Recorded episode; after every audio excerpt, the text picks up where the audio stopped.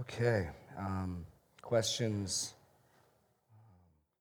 concerns, thoughts on this morning, or really anything from the Reformation series, the five solas? And I got to before one moment before I get going. I like I said, I'm discombobulated, so I, I uh, I'm gonna be my brain's moving slowly, so I, I apologize. I'm just giving myself grounds to punt. Yes. Donna. Seems like I always have a question. You know, it, it's hard for me to understand why God blinds people's eyes. When it says he blinds their eyes or ears or whatever, I don't understand that. Ah, okay. That is a great question. The, the short answer I'll give you is we spent an entire Sunday morning on this. If you go back on our podcast, on the, I don't know the date, but it's the uh, Sunday that we dealt with. In fact, go to Luke um, chapter 8.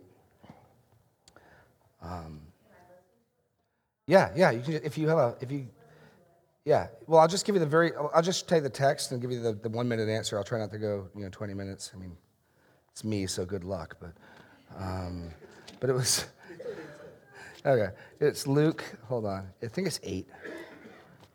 Um, but yeah, Jesus was praising God for that. And he, a couple, does this a couple of times. Father, I praise you.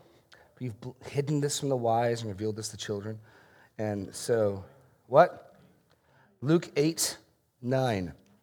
Um, this is where this theme first gets introduced, and we spent the entire Sunday on this. I'm almost there. Here we go. Luke 8, um, one more page. There we go. The disciples, t- when he tells his first parable, the parable of the sower in Luke, and the disciples are confused and they come to him in verse 9. His disciples asked him what the parable meant, and he said, To you it has been given to know the secrets of the kingdom of God, but for others they are in parables, so that seeing they may not see. So there is Jesus saying, I'm doing this so that some of you will see, and I'm doing this so that some of you will not see. Um, and hearing they may not understand. And so we spent the entire Sunday morning on that. I think it's called The Sovereign Purpose of Parables. But, but the, short version, the short version is this Jesus is referencing Isaiah 6. This is nothing new. Isaiah is commissioned to go and blind the people of Israel. And God tells them, They will not listen to you, and I'm sending you so that seeing they will not see, hearing they will not hear. And in that context, it's, it's judgment.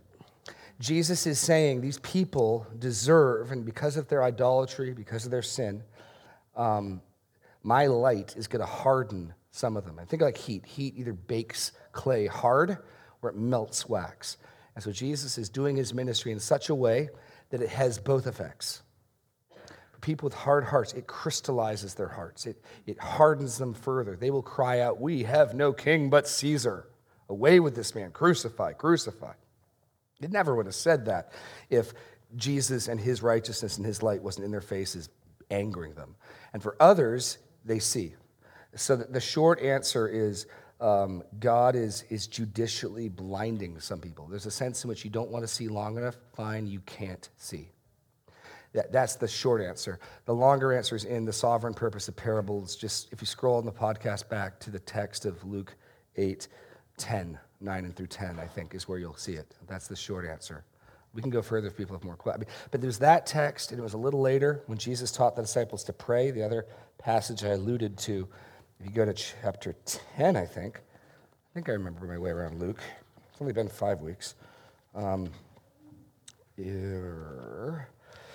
um, no, it's when the 70 come back. Yeah, there it is. Okay.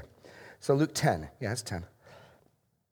Verse 21 the 70 come back and look at Jesus. This is actually the text that crystallized the, our that we were going to take four weeks to do go through. Um, we also did a series in the spring, four weeks on looking at election and predestination because of this text. Um, we had a lot of questions in the ABF, and I ran it by the elders, and it seemed good, and so we stopped. And hey, so in that same hour, verse 21, he rejoiced in the Holy Spirit. So what is Jesus rejoicing in? I thank you, Father, Lord of heaven and earth, that you have hidden these things from the wise. Jesus is praising the Father in part for hiding things, hiding truth. What's that about? Well, that's what we spent four weeks looking at election and predestination to try to deal with. It's not the only thing he's praising him for, and revealing them to children. Yes, Father, for such was your gracious will.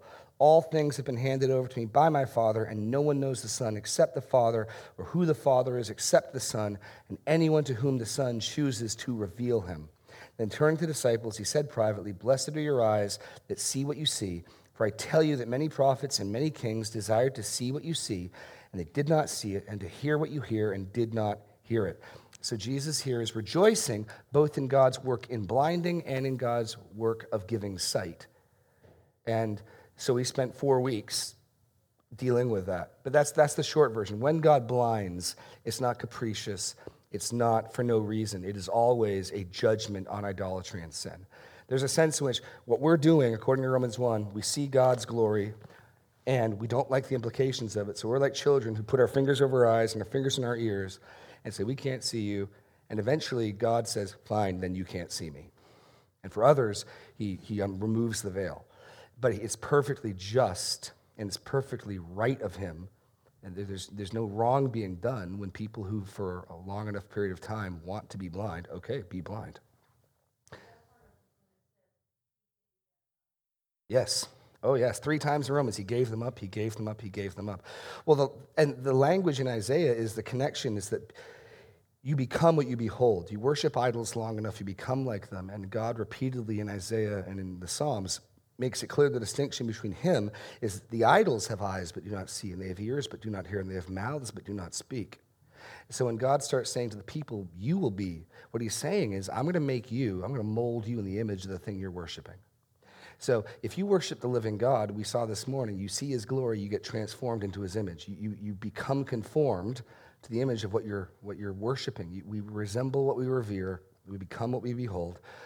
And the same thing holds true if we worship idols. You will become dumb, lifeless, and deaf. So, all that language of spiritual sensory deprivation, seeing but not seeing, hearing but not hearing, hearts of stone, not hearts of flesh, all of that is all that idolatry language that finds its root in Isaiah 6. But that's what we spend 50 minutes on a Sunday morning walking through.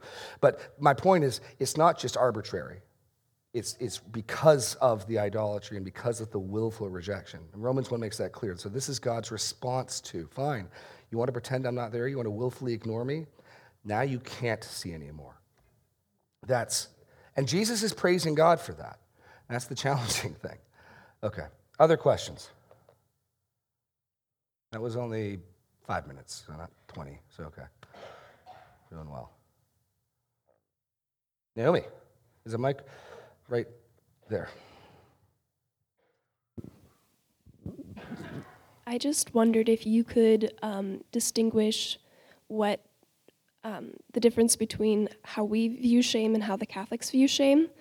Mm. I know we mentioned that before, like just talking privately, but I was just wondering if you could expound upon that a little bit. Sure. Or expand upon that, sorry. Sure. Shame. Oh, okay, let me, let me gather my thoughts.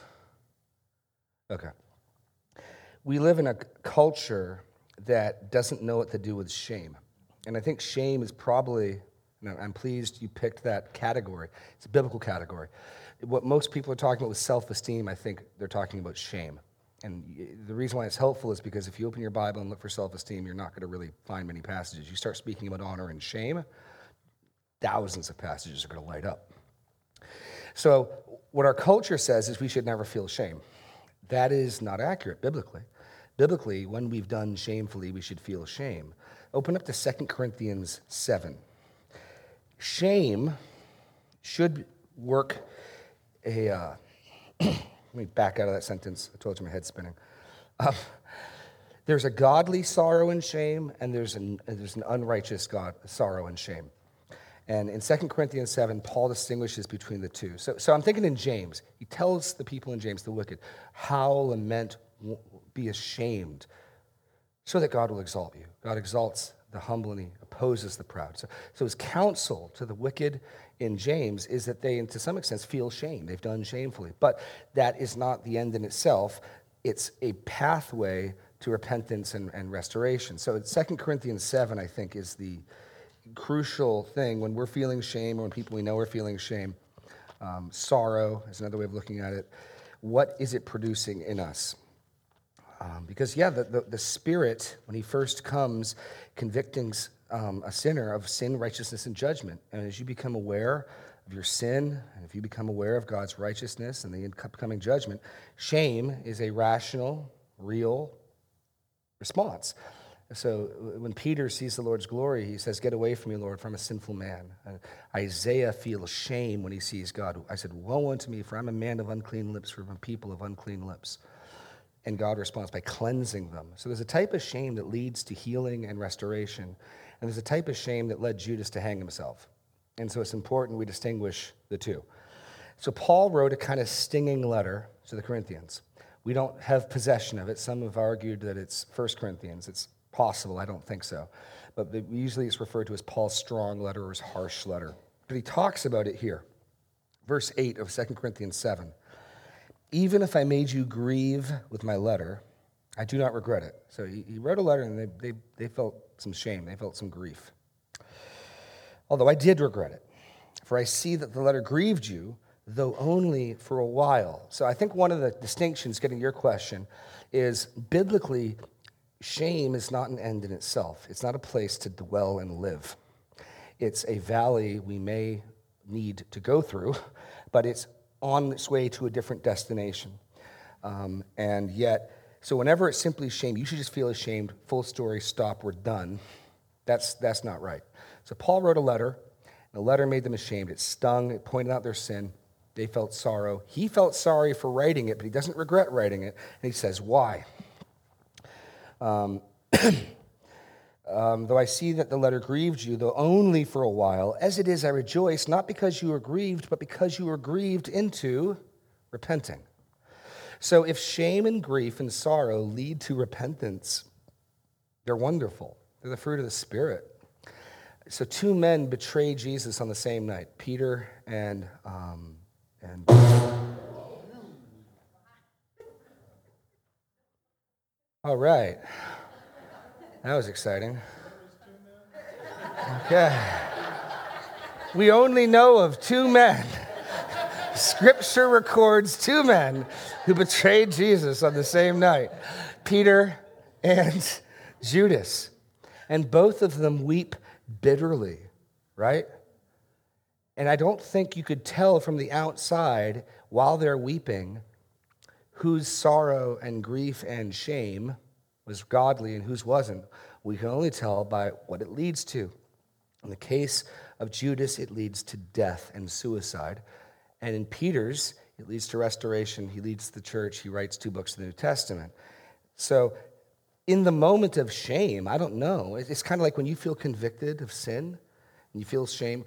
If that shame leads you like a dog to go hide behind the couch, stay away from Christ, his people, and his word, I don't think that shame is from God.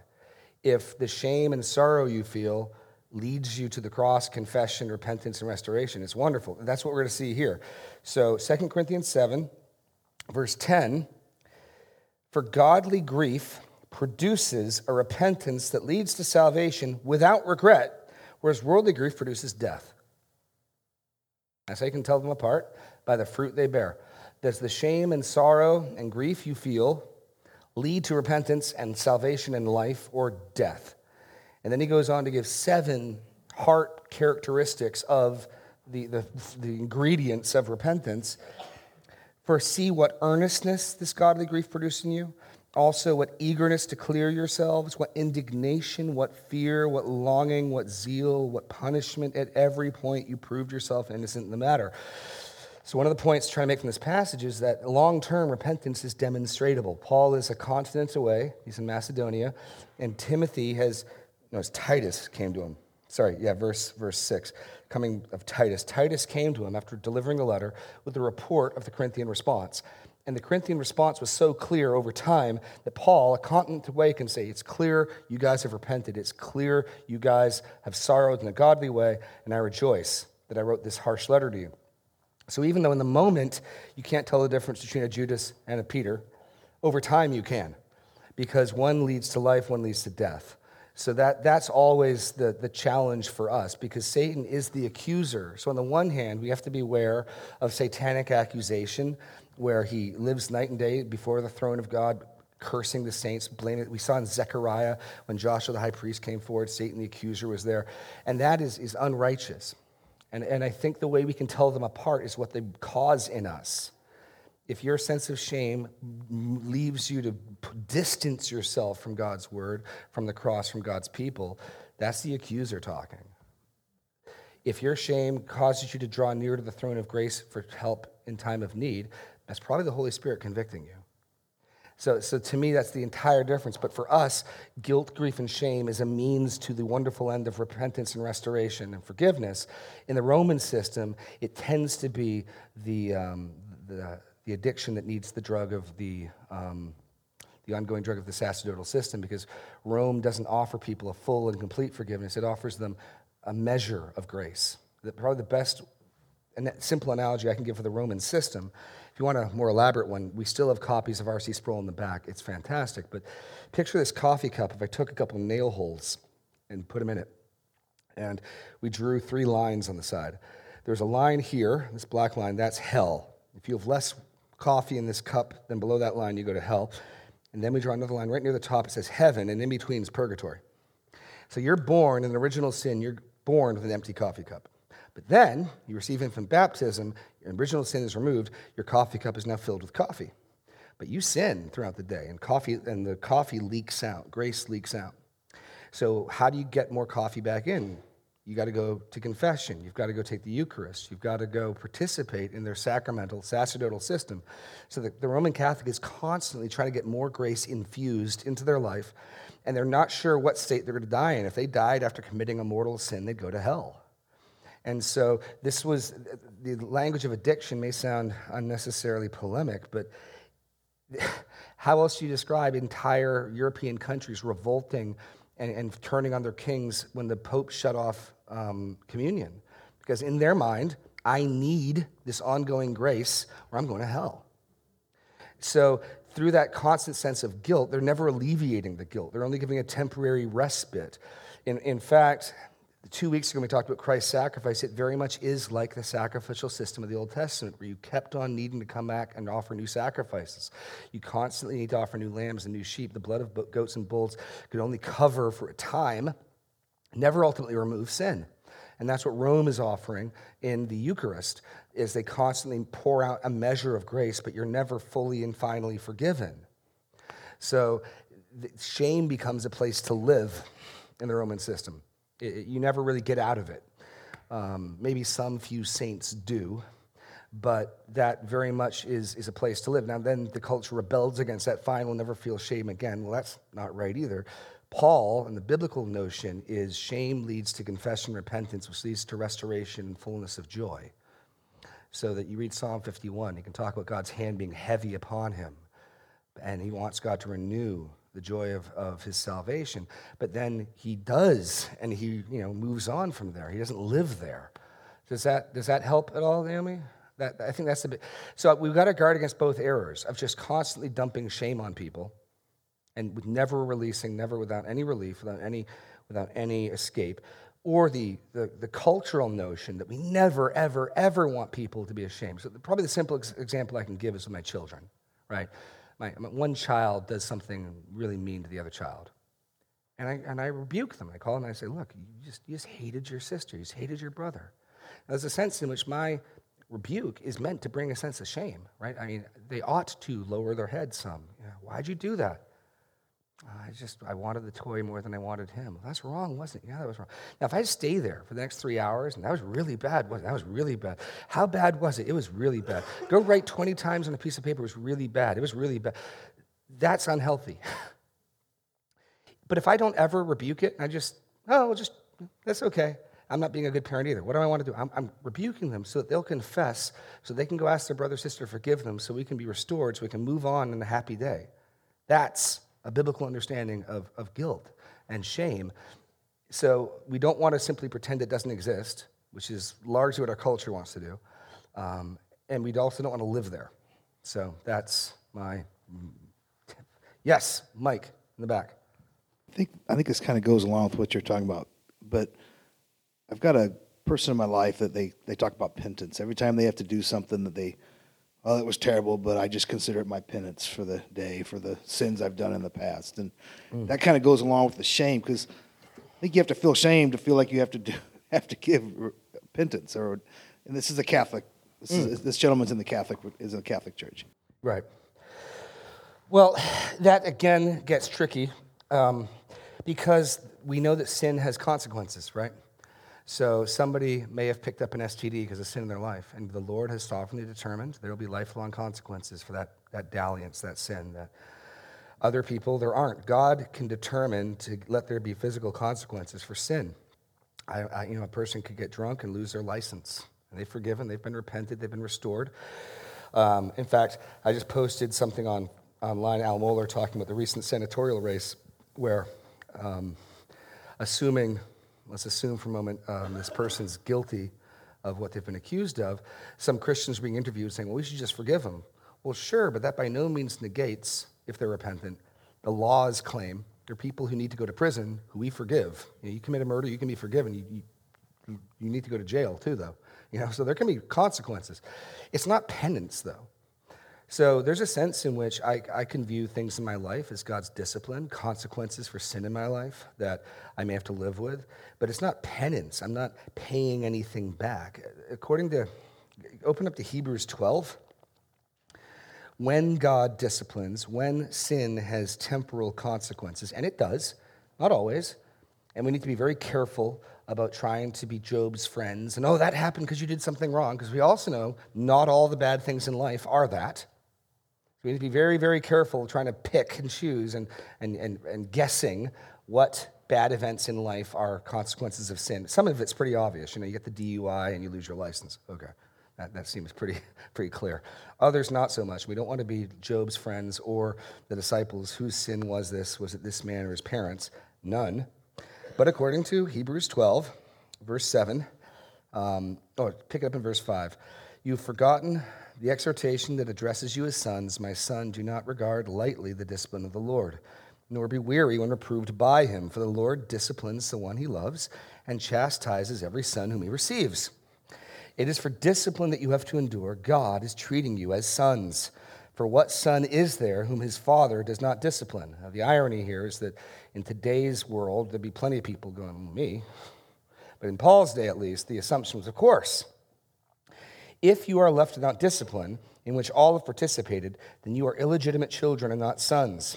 Besides this, we had earthly fathers who disciplined us and we respected them. Shall we not much more be subject to the Father of our spirits and live? They disciplined us for a short time as it seemed best to them, but He disciplines us for our good. Now, the notion of penance, as I understand it, is satisfaction, making amends, paying someone back. That is not why God disciplines His children. God is not saying, You owe me, pay me. He's saying, I want to train you. I want to shape you. I want to conform you. I want to sift you. I want to, um, uh, what's the word? Put in the, refine you in a furnace, right? He disciplines us for our good that we may share his holiness. For the moment, all discipline seems painful rather than pleasant, but later it yields the peaceful fruit of righteousness to those who've been trained by it. So God's, God's fatherly discipline is never pay me back, you owe me, I want my pound of flesh. It is always meant to be um, restorative, it's meant to be transforming, it's meant to produce holiness. So, the Catholic understanding of penance, I did this bad thing and I got to pay for it, that's broken. That's not what's going on. I've done this bad thing. The Lord's disciplining me to make me holy. He's teaching me something. He's, he's, he's refining me. That's, that's entirely possible. There's some things in my life that I've seen. I, I think that's God teaching me something. Um, but it's always to train and make me more Christ-like if and when it's happening. So that'd be the biggest difference. Is penance, I think, is primarily re- repayment, making of satisfaction. That's completely absent if and when God does discipline His children, and we need to be careful guessing when He's doing that. Um, but if and when He does, it's to make them more holy and to benefit us for our good. There's no sense of repayment and debt and owing. It's it's does that make sense, Mike? That, that'd be the biggest difference. I talked to him. I was like, You're not paying God back. He might be training you. He might be. It's, it's getting back to debt and pay and owe and, and oh, I sinned, so now I got to owe God, so I got to go through three weeks of hell with this whatever to pay him back because, you know, I'm owed him and now we're square again. Yeah, that's broken. That is completely broken. Greg. I was in Mexico uh, 35 years ago, or something like that, and and the Pope was coming the week we were just happened to be driving through, dear. and uh, we would encounter people on the road on their knees, uh, 50 miles from Mexico City, Right. going to you know crawling on their knees to go see the Pope, and we asked their, our interpreter what what was going on, and he said, "Well, these people think of this as a penance. You know, they're they're earning by their pain. Uh, it, it's also the exact same thing that people that that take whips and whip themselves, priests that would do that, and think that this was gaining things, as if this is pleasing to God, to to hurt themselves." But before I give the microphone up, I'd I'd like to ask you. Um, there may be people in here that are wondering why we're picking on the Catholic Church. When we haven't been talking about the Mormon Church, we've been talking about the Seventh Day Adventists. A few years ago, I'd be confused about this. I understand it now, but maybe you could enlighten any that might be confused. Happy to. I, I think we just, we, and uh, two things. One, our culture confuses disagreement with hate. So if you disagree with something, you hate them. I don't hate Catholics, Catholicism. We, we were on the one, the first point would be um, I'm trying to identify where we disagree, large for two reasons. One, there is confusion even among evangelicals that people say today, oh, that was a problem 500 years ago, everything's cool and hokey now. And no, that's not the case. So there's error there where people think um, all these issues have been resolved. They haven't. There's a Counter Reformation Council, that took place over 30 years, called the Council of Trent. And uh, I think two years ago on Reformation Sunday, I did a message on the gospel and the Reformation where I cited some of those conclusions. And I think I counted that you and I were damned 26 ways, that the canons of Trent take the form of if anyone says da da da da da, let them be damned or accursed, anathema. And um, so Rome went out of its way. They understood there was a real difference 500 years ago, and they damned 26 ways to Sunday people who were of Protestant persuasion. The last major ecumenical council the Roman Catholic Church had in the 60s, Vatican II, where they updated the Mass to English from Latin, and they did a lot of progressive moves forward. One of the things they voluntarily chose to do is reaffirm the canons of Trent. So, Rome, last time they got together and had a big ecumenical council, one of the things they thought was important to do was to say, we still believe everything we said at Trent. So, as recently as the 1960s, there is no union. So, that's the first point. There's confusion over is there disagreement. The second reason, and, why not the Mormons or why not the Jehovah Witnesses, is in our culture and in our place in the world, I think Catholicism, more so than J- JWs and Mormons, are the greatest um, counterfeit, the, the closest thing that's believable that's wrong.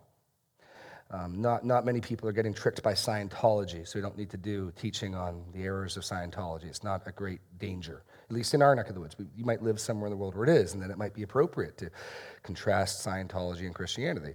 If we were living in Utah, I'm we are guessing we would have a lot more to say about Mormonism because Mormonism in Utah is much more um, seductive and, and much greater of its appeal. Where we live, Roman Catholicism um, and in the world is probably I'd say the majority of people who call themselves Christians are Roman Catholics, if not the majority, really close to the majority worldwide. So Rome represents the single greatest um, threat or the greatest um, counterfeit to what is real. So we, tr- we don't want to we don't want to come across in any way as hateful. I, I certainly hope that in this series, I don't think we have come across as, as being mocking or rude or condescending or mean spirited. But make no mistake, there's a real difference of opinion. They understood that 500 years ago.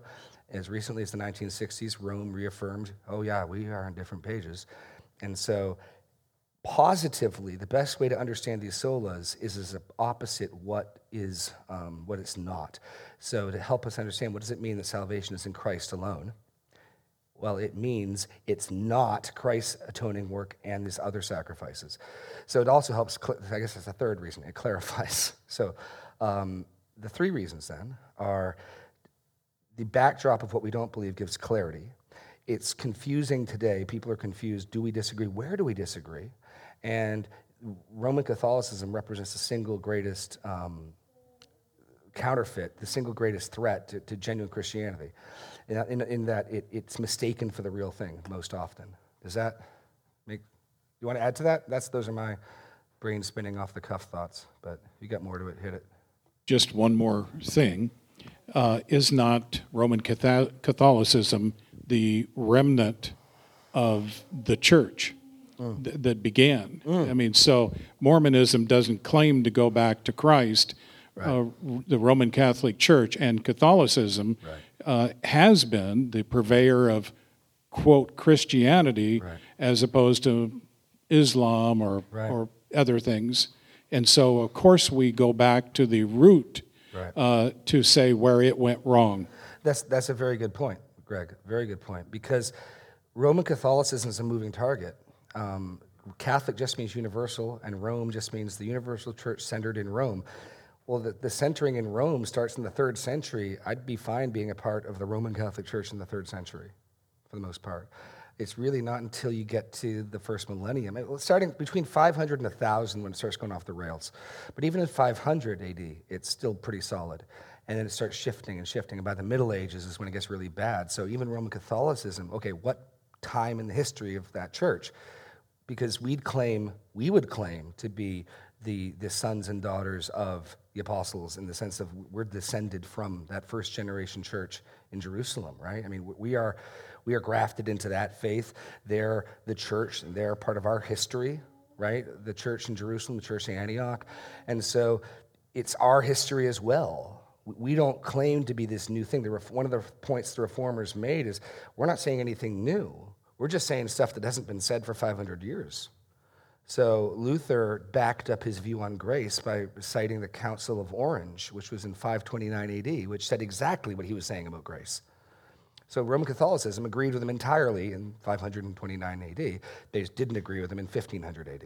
So that's part. That's an excellent point as well. That the Rome, the Roman Catholic Church today, is not a fair representation of the Roman Catholic Church through history, and we would be quite comfortable with that church at various points in their history, just not for the last, you know, thousand years, give or take. At least I wouldn't be. But excellent. Oh, Donna in the back. Oh, has um, Catholicism changed a lot since from the beginning? A lot of their Yes. um, ways. Can you kind of explain where they came from and where they're at? Sure, sure. Um, Rome has an interesting system where they things are entered into practice. They do the opposite of what I would do. things become practice over time, and then eventually they get together and canonize the practices. So um, the tradition of the Pope being um, the Pope being um, inerrant when he speaks in his bulls was held for hundreds of years before it was finally canonized at the Council of Trent. So it's not till you get to um, the Council of Trent that the official seal of Roman Catholic doctrine is the, the, the supremacy of the pontiff of Rome. In traditional practice, that had been going on for hundreds of years. So what happens is things get introduced a degree at a time. The first place I can show you where it gets introduced is um, this ties back into shame and penance. Is um, when Christianity became legal, the first great dilemma facing the church and possible division and schism was what to do with those Christians who, under persecution, had recanted, denied Christ, given up the sacred books, reported where other Christians were, had, had co opted to the state and offered sacrifices to Caesar. And after Constantine became emperor, there were hundreds and thousands of people who had done that who now said, We repent, we were wrong, please welcome us back in. To which the church that had not done that was very suspicious. How convenient, now that the wind's changed, you want back in. And you can imagine how difficult it would be if you lost your husband, you lost your son or daughter, because they stood firm. They were burned at the stake, but they would not renounce Christ. And here come the Joneses, who the second they caught any sign of anything, they're like, oh, here's our Bibles, we hail Caesar, and now they want back in. Well, what do we do? And then the thought was there was a bunch of Christians saying, I will not worship next to the Joneses. There's no way. Christ said, if you deny him, he'll deny them. And the thought was they have no way of proving that they're sincere because there won't be another. The only way, this is the logic, the only way the Joneses could prove their sincerity would be if another persecution arises and then they hold fast. Then they would prove they're repentant, then we could accept them back. But there's no prospects of persecution coming because Christianity is now the law of the land. So what do you do? And their concern was that there'd be two churches, so they came up with penance. Those Christians who had denied Christ would, on a case by case basis, be given works of satisfaction to do, whether it would be saying long prayers, whether it would be you know, doing a pilgrimage on their knees, whether it would even be flagellation. They would demonstrate their contrition and they would do works of satisfaction. And once they had done those, they would be welcomed back in. So the thought was the, the answer the church came up with in the fourth century was we will let them back in when they show us that they're sorry to our satisfaction. Now, we had just ended in Luke with Jesus saying, If your brother says to you seven times in a day, I repent, forgive him. And, and I'm very sympathetic with how penance arose. It's the wrong answer, but I get it. I get how hard that would be. I get how much faith it would take for me to worship next to somebody when all I have is their word that they're sorry. See, sometimes there are works that need to be done. If you stole $100 and you say, I repent, a very legitimate question is, are you willing to pay the person back you robbed? That's a fair question. And if the answer is, well, no, well, you're not repentant. But there are other sins that, what do you, how do you show you're repentant of, of denying Christ? Well, I won't deny him again. Well, no one's asking you to because it's legal. So, how do you show your repentance? It's, it's, it's going to take a lot of time for that to come out clearly. So, penance arose in, in result to that. And over time, other things get added in as well. And so, it's, it's really a piece by piece by piece movement. So, once once the church and the state got joined, what's the political head of, of, the, of Constantine's empire? Rome, right? So once church and state get unified, the political concentration of power is in Rome. Surprise, surprise, guess where the religious concentration of power gets found? Rome. And so now you've got this movement of the bishop in Rome being the first among equals, which by the time of the fifth century, you actually have him start being called the pope. I'm just tracking a couple threads of the development, but it's all a slow development. It's, none of it is sudden. None of it is some, some heretics show up and let's, let's steer the car off the road into the cliff. It's a slow, steady, completely understandable progression, but you give it enough time and it ends up into this very different looking thing. Um, so, one last example um, on this point of how the, the ritualism comes in. So, the other question that they came up with um, that the Donatist movement was in result to is uh, what do you do with people who'd been baptized or ordained by people who later denied the faith and, and, and, abandoned the faith. So, what do you do if you were baptized, but the bishop who baptized you under persecution denied Christ and he never came back? He's off in a pagan temple worshiping Artemis or something. Is your baptism valid if the person who baptized you proves to be an unbeliever?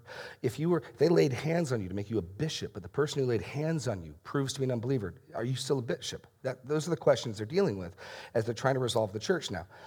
And so um, the Donatists said, no. If the person who baptized you, the person who laid hands on you, proves to be unfaithful, it doesn't count. That's the Donatist movement. Augustine's answer which I disagree with, Augustine got a lot of things right, but this is when I disagree with him, is as long as the rite was performed correctly, it counts. So, so that's where you get Rome's ex operatus operatus, through the working of the work. As long as you're Trinita- were you baptized in a Trinitarian formula, in the name of the Father, the Son, and the Holy Spirit? Yes, it counts. Was your consecration as a bishop or as a priest done properly? It counts. And I think the third answer, which I think would be the right one, is was your heart genuine when you were baptized?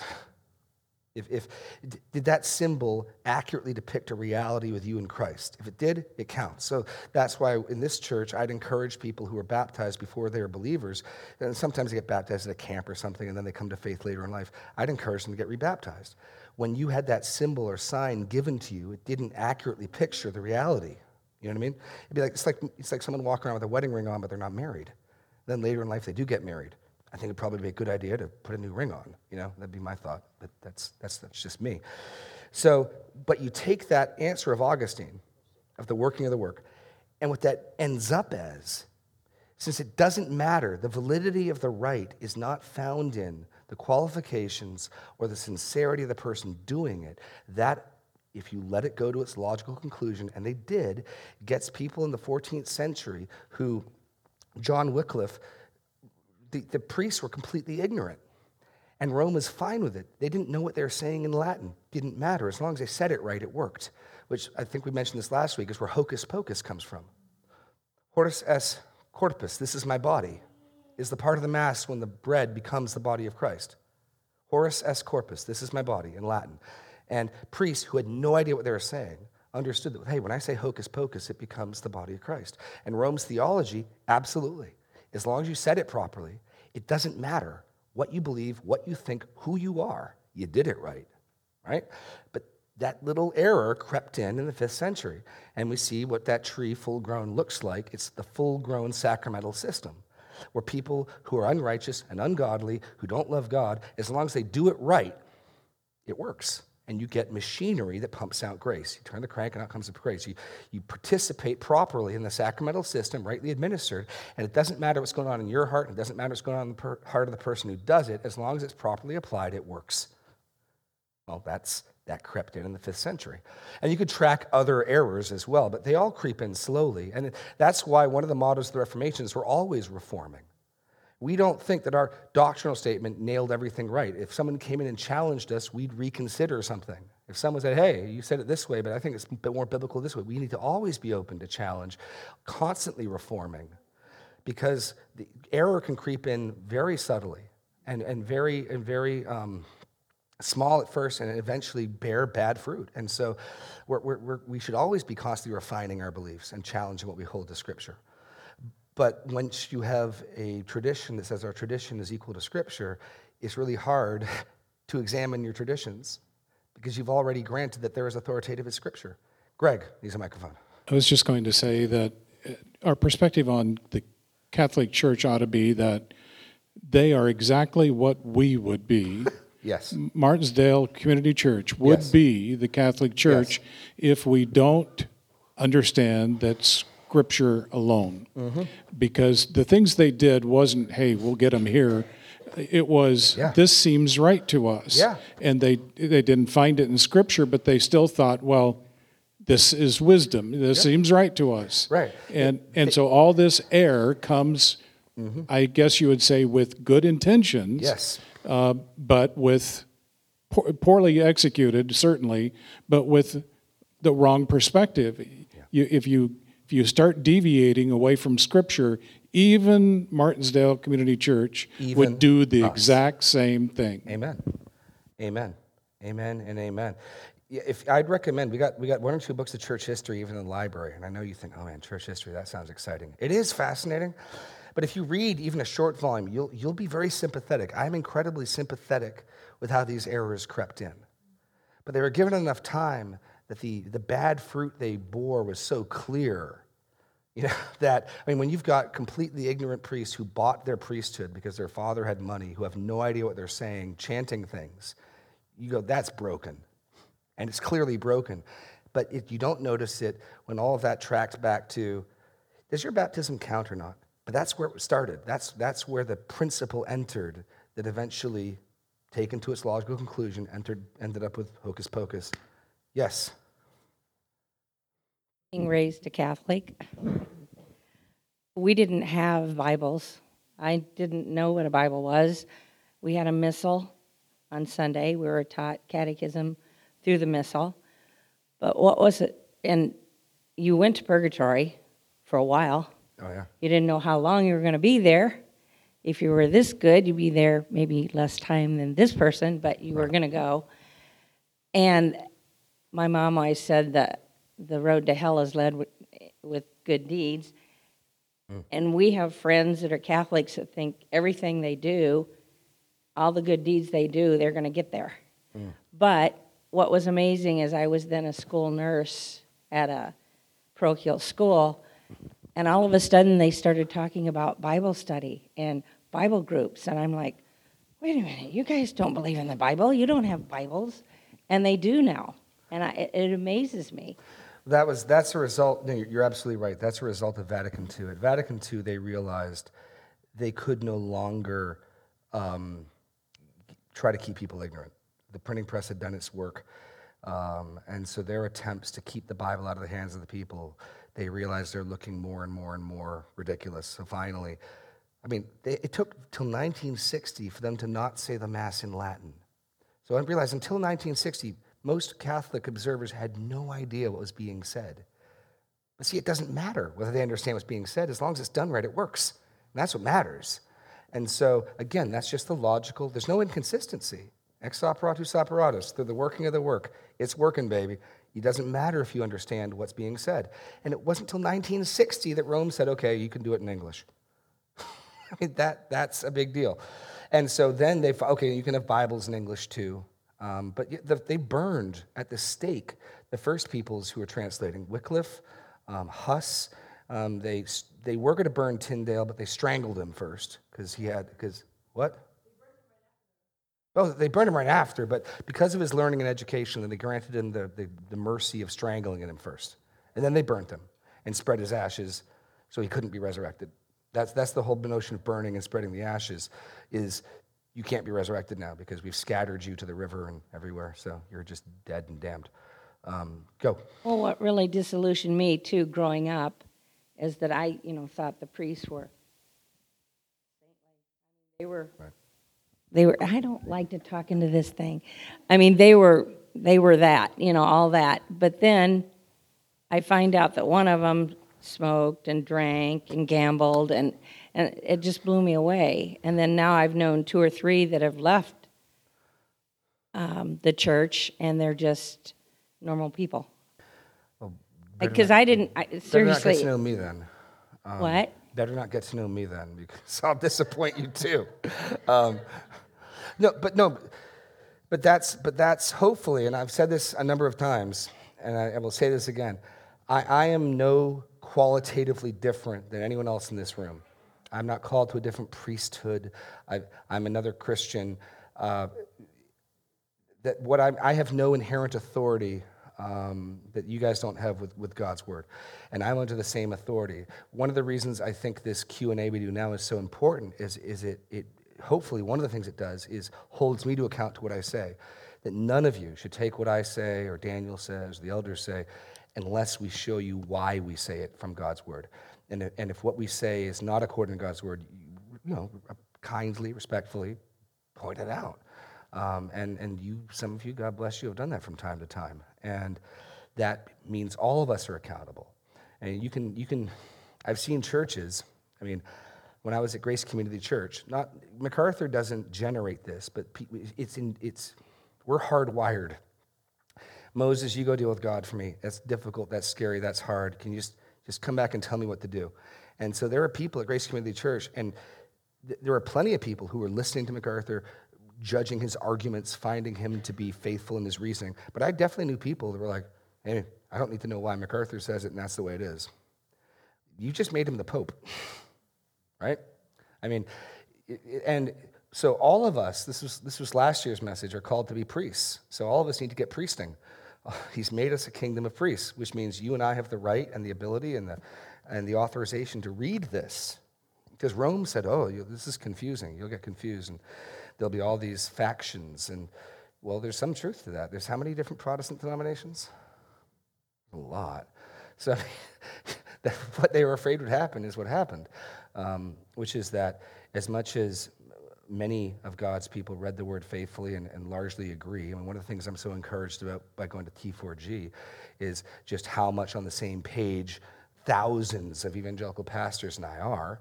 Yeah, you got some, you got some wingnuts out there, and even in the Reformation, I'm, I'm listening right now. Makes for some interesting bedtime reading um, to listening to a biography on Luther. And even in Luther's day, um, Munster and the Munster kingdom was crazy. And there are some people who absolutely took the freedom of, I don't need no pope to tell me anything, who did crazy things with this, even right out of the gate. Um, and, uh, and so that, but we, we all need to study this and we all need to be held accountable to this. And only in that way do we get kept in check. As, as Greg was saying, we need to constantly be holding what we're doing up to God's word. We need to constantly be open to someone coming and saying, here's what you do, but here's what is written, what gives. And as long as we keep that stance, we are, we're going to be safeguarded. The second we start saying, hey, we've always done it this way, so don't question it, we're in trouble. Uh, um, Mike. Always reforming. I just wanted to. I, I had a marriage, 19 year marriage, and then I got divorced for 10 years, and then I got remarried. And both my wives, my ex and my wife now, were raised Catholic. And I mean, Catholic schools all the way through. And when I married him, they were still Catholics, and they, you know, I told him I'm a Christian. I, and um, what I did is I asked them to read the Bible because they had never read the Bible. Because, like you said, they don't have it in the church. And as soon as they read the Bible, they both became Christians and they both renounced the Catholic faith. One did it, one was angry, and the other one cried for two hours because all of a sudden she realized she wasn't a Catholic anymore. I mean, it was that hard to pull that out of them. Um, one took it upon herself, my, my ex wife, to pretty much try to teach other Catholics that you're, you know, um, and she had some pretty good stories. I mean, like, you know, Mary died a virgin, and she told it was funny because she worked at the hospital and she was had an argument with this girl that no, Mary didn't die a virgin. She had other children, um, and she was no, no, no, no, no. And she finally found the the priest in the hospital and she cornered him, and he told her the truth. she was very angry that she'd been lied to for 25 years. But it's just it's funny that both times it was just read the Bible, the Word of God, pretty much set them free. So. That, that, is, that is the truth. There's this great quote by Luther that I didn't include in the sermon in the first message. I'm going to bungle it because I don't have it in front of me. But it was about the power of the word. The word did everything. I did nothing. We sat around in Wittenberg drinking good Wittenberg beer and talking theology, and the word of God demolished the papacy more than any army or king could. Or some, I'm bungling it, but that was basically Luther's statement was it was unleashing the Bible and the word of God that did it. right. Right. Um,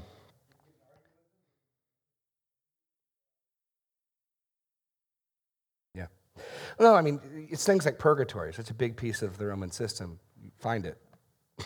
it's just not there. Um, it's just absolutely absent. Um, oh, and I'll close with this, Donna, and we'll, we'll be, our time's up.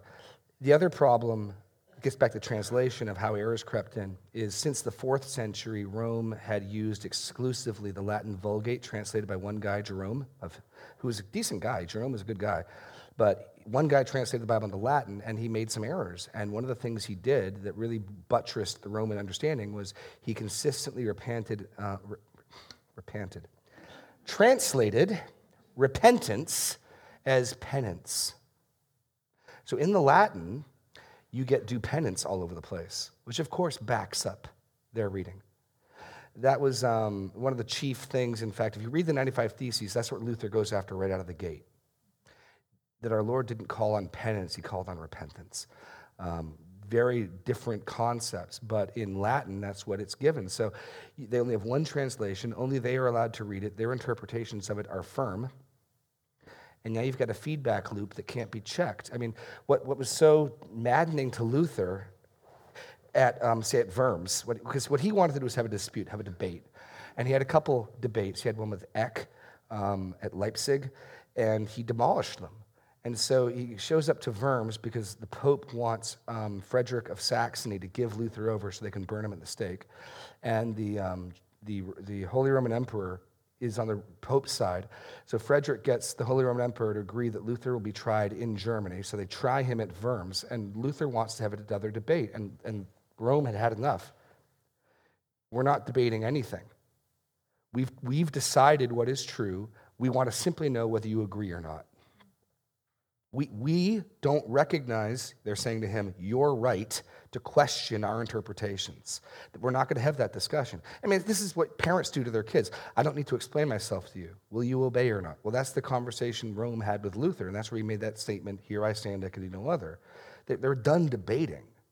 They were completely done. This wasn't a dispute because our traditions are as authoritative as Scripture. That's a pretty convenient feedback loop you've got there that, that's going to constantly reaffirm you in what you're doing. Because you can legitimately say, This is the way we've always done it. And if that's the case, that has just as much authority as Scripture. And there's no reforming out of that, there's no challenging that. You've got a system that self perpetuates that can't be checked or called into question because this is what we've always done. Tradition, you know.